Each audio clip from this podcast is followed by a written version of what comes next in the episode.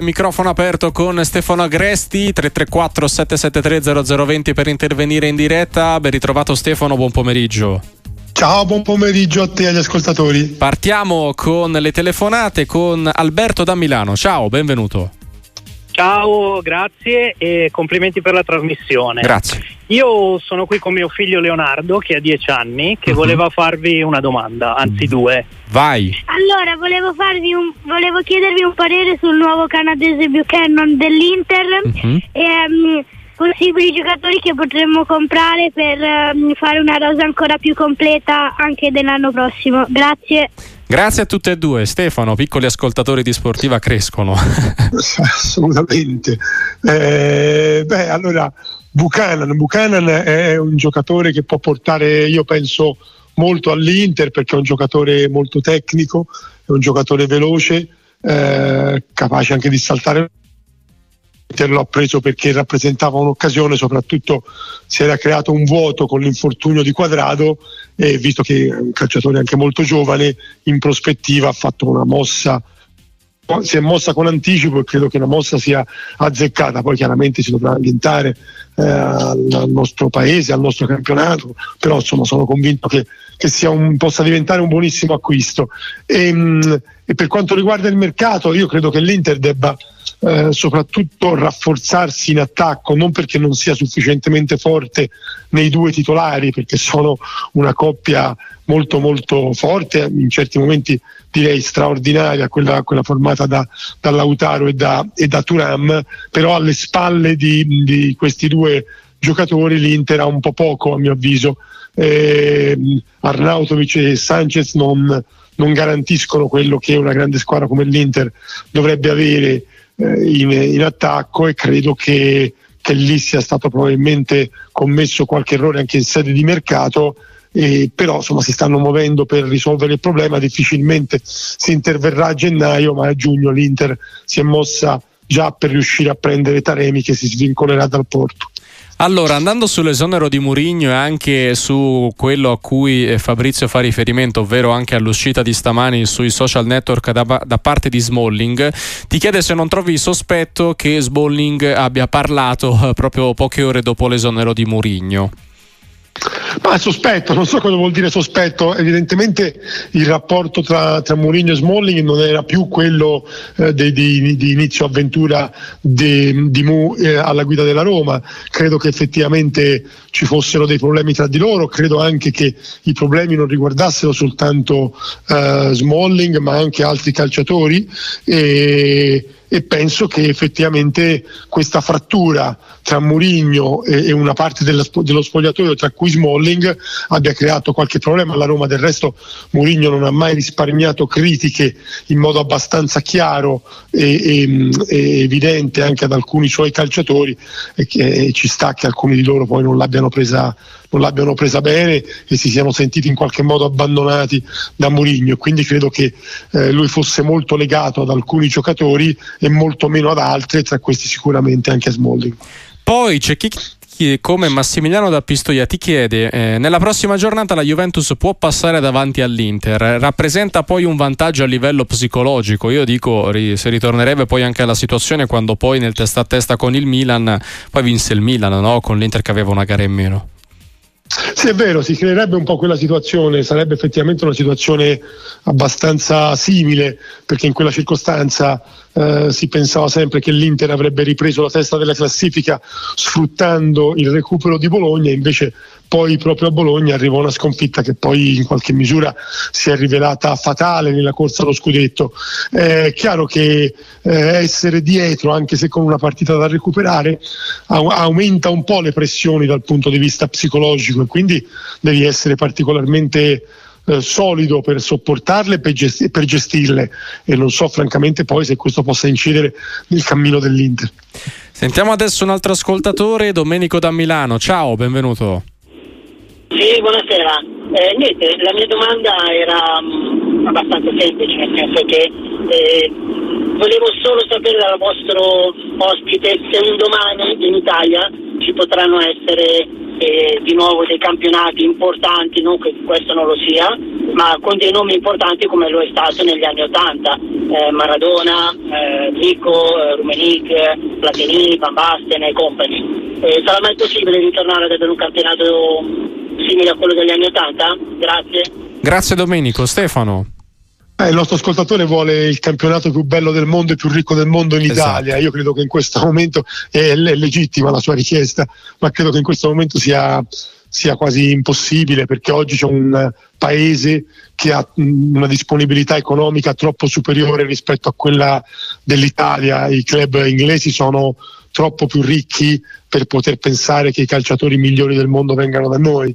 E poi c'è la concorrenza di altri club eh, molto potenti dal punto di vista economico come il Real Madrid, come il Paris Saint Germain, come il Bayern Monaco e i nostri club devono fare di necessità virtù e cercare di essere competitivi anche se non hanno la disponibilità economica del, della, dei club di Premier League e di alcuni club, eh, dei club che ho citato anche di altri paesi.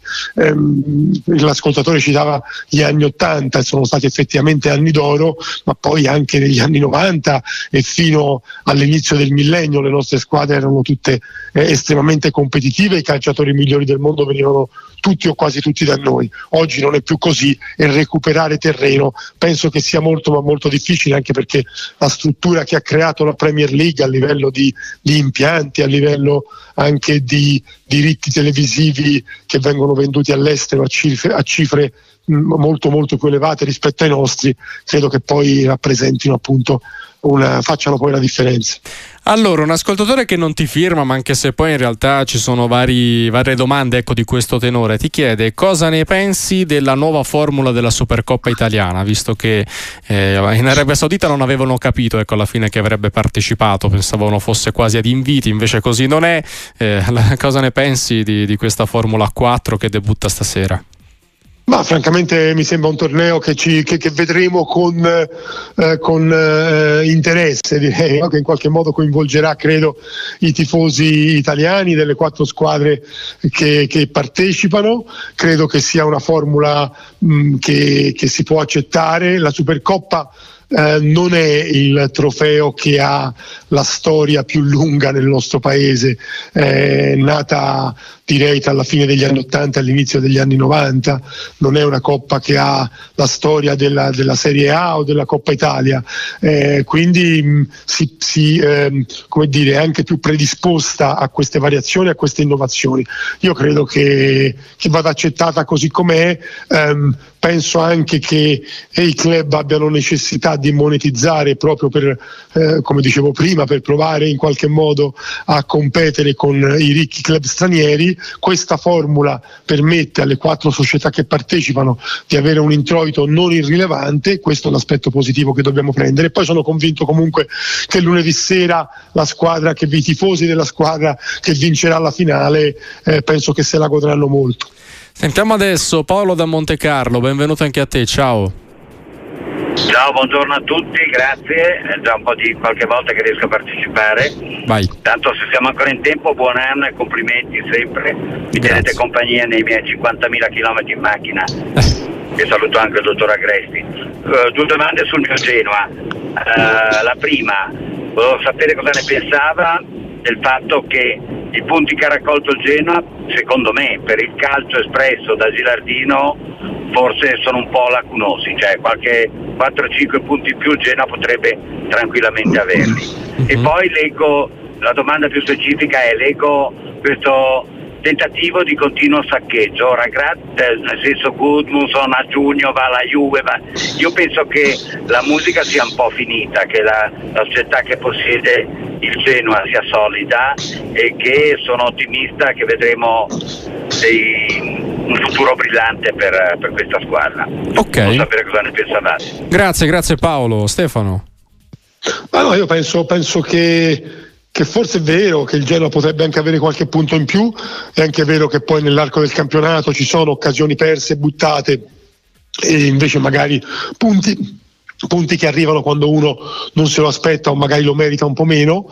Eh, il Genoa sicuramente ha disputato una prima parte di campionato eccellente, eh, Girardino ha preso benissimo in mano la squadra, la squadra gioca anche un buon calcio, ha rivelato anche alcuni calciatori eh, sicuramente interessanti e così mi aggancio alla seconda parte della considerazione dell'ascoltatore legata al calciomercato.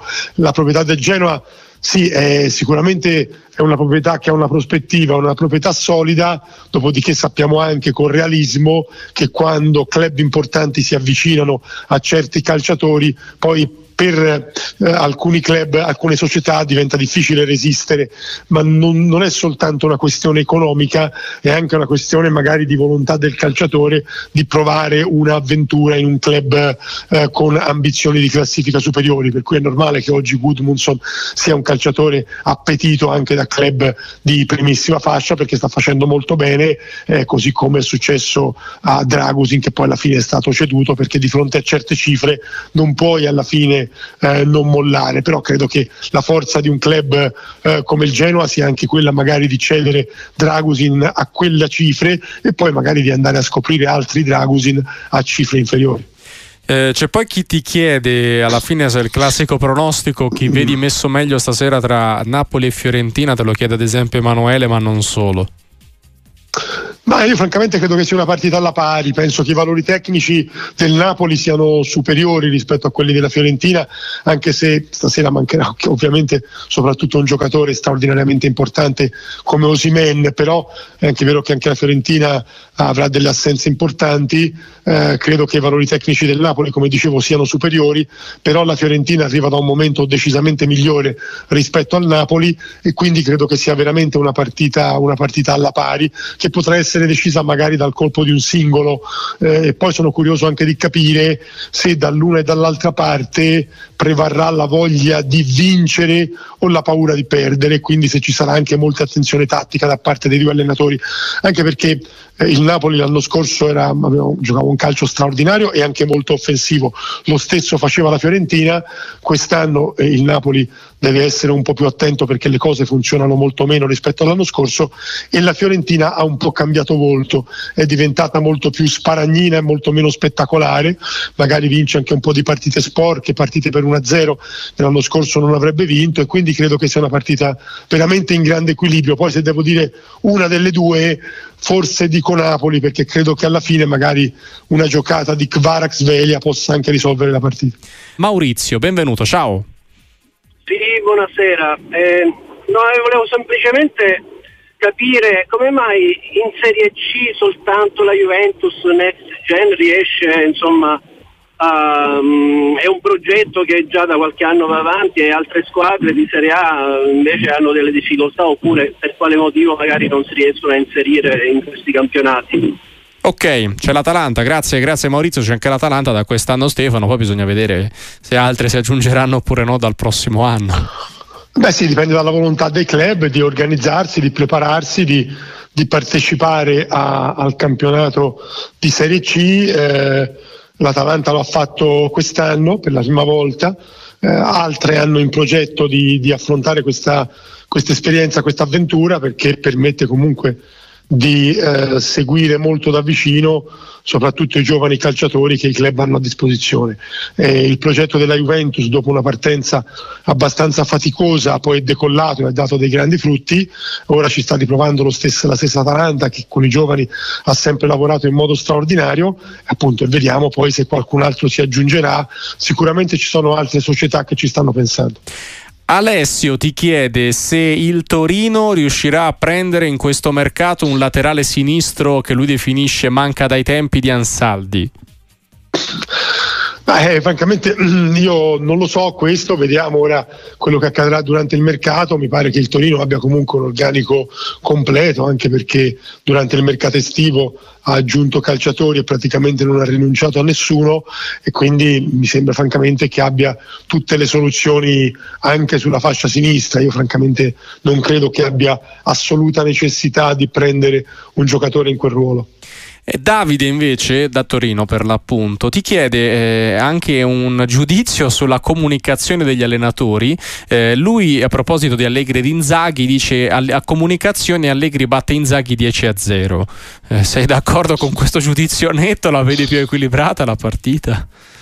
No, io la vedo più equilibrata, certamente hanno stili differenti, eh, Inzaghi è molto eh, più riflessivo, eh, diciamo che gioca molto più per lo 0-0 quando deve, quando deve gestire la sua comunicazione e il suo impatto verso l'esterno, invece Allegri ogni tanto prova anche a fare, a fare gol e, e uno, e uno, ha provato a farlo proprio l'altro giorno con quella battuta sul, sulla lotta a scudetto tra Inter e Juve, tra guardie e ladri che ha creato un po' di scompiglio anche, e un po' di tensione anche a livello di, di, di, di società. Ecco, da parte del club nerazzurro sicuramente quella considerazione di Allegri non è stata presa benissimo. Credo che, che non, non, io penso che Inzaghi comunque sappia come, come proporsi, si propone a suo modo, eh, raramente usa toni eh, che ah, raramente diciamo va sopra le righe, ma non è detto che questo sia negativo, riesce sempre a gestire anche le polemiche con grande fair play. Sentiamo adesso Pino da Milano, ciao, benvenuto. Buonasera, grazie per avermi fatto parlare. Vai e complimenti per la trasmissione. Grazie. Niente, la mia era solo una domanda.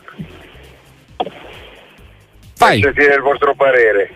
Tenuto conto di quanto Vlaovic è devastante guardando la porta avversaria, non sarebbe caro di prendere un centrocampista del tipo, non so, parlo, faccio un esempio, di Verratti che lo mette in condizioni di giocare faccia alla porta e non schiera la porta. Ok, grazie Pino. Stefano, quindi un profilo lì, di quel tipo lì, ecco, per facilitare ancora più il serbo. Ma eh, sai, Vlaovic è un attaccante che ha un centravanti che a mio avviso può fare tutto, può giocare spalla alla porta e in certe circostanze serve anche quello, eh, può, può anche andare a campo aperto e magari in, quel, in, quella, in, quelle situazioni avere anche un, qualcuno, un centrocampista che possa trovarlo con, delle, con, dei lanci in profondità può essere anche utile. Io credo comunque che Vlaovic quest'anno sia stato assistito in modo adeguato dalla Juventus, eh, cosa che magari non accadeva negli anni scorsi e infatti non appena è riuscito a, a trovare una buona condizione fisica i risultati si sono visti e Vlaovic sta anche segnando molto e quindi credo che da questo punto di vista adesso la Juventus riesca a mettere il, il centravanti serbo nelle condizioni di esprimersi al massimo delle sue potenzialità. C'è poi chi ti chiede il caso di Ivan da Milano, un pensiero su quello che ha detto Sarri, immagino su, su, sulle critiche, soprattutto anche sull'andare a giocare, ecco questa coppa, anzi questa supercoppa disse un po' da prendi i soldi e scappa, quella frase che poi è stata anche commentata dai vertici della Lega Serie A, oggi Sarri ha detto io quando parlo lo faccio per il bene, per migliorare il nostro calcio, come, come la vedi, come commenti il tutto?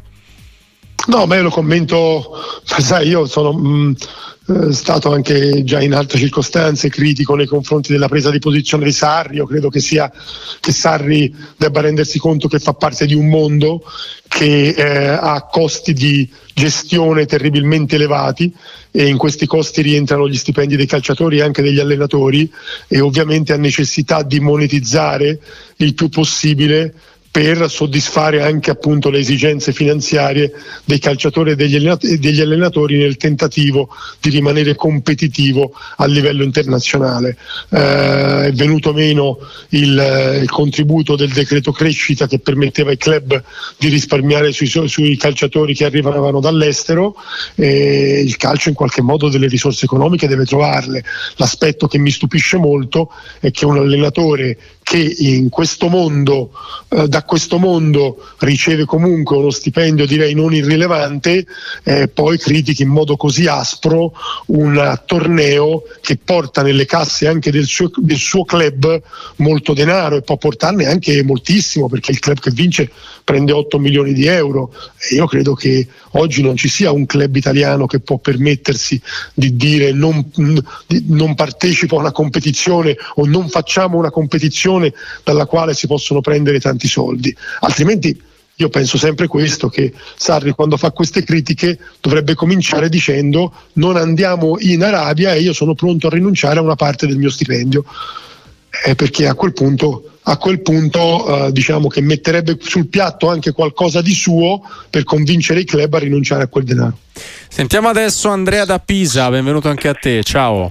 Salve a tutti, allora io volevo sapere una considerazione, com'è possibile, prometto che sono tifoso del Milan, però com'è, com'è possibile che l'Inter ha un debito enorme e sta prendendo i migliori giocatori svincolati e al Milan, la mia grande squadra del cuore, non, ness- non vuole venire nessuno, tipo Turam è andato all'Inter, ora e che lo voleva il Milan lo scorso anno d'estate ha già l'accordo con l'Inter, ora ho sentito anche il nome di Benzema, però al Milan ma non viene nessuno di, di top e soprattutto conto quante possibilità c'è che viene, che non ne posso più di Pioli. Ok, ciao Andrea, Stefano.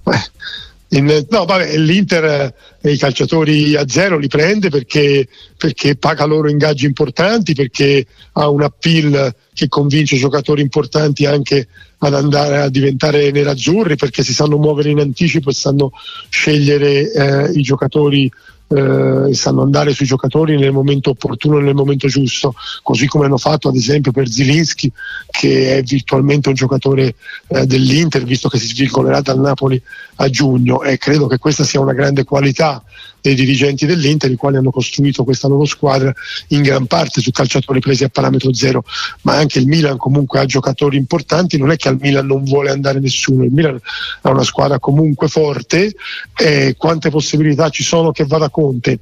Le possibilità ci sono eh, certamente tutte le squadre importanti che cambieranno allenatore eh, l'anno prossimo, la prossima estate, guarderanno anche a Conte, perché Conte è, sicuramente uno dei più ambiti e uno dei più vincenti.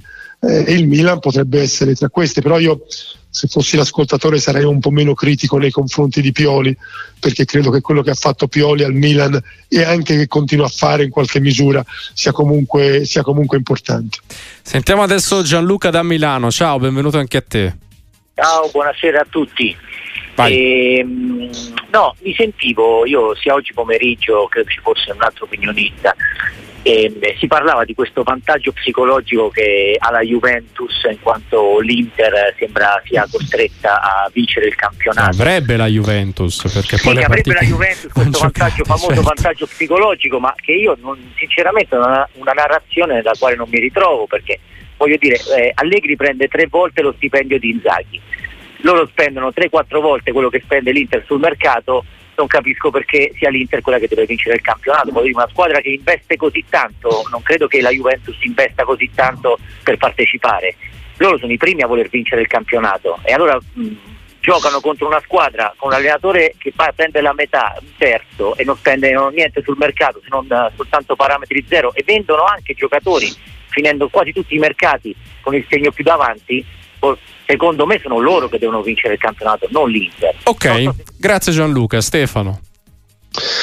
Ma eh, io credo che noi dobbiamo guardare anche al valore degli organici e io penso che il valore dell'organico dell'Inter nel complesso, eh, guardando anche alle alternative ai titolari, sia superiore rispetto a quello della Juve.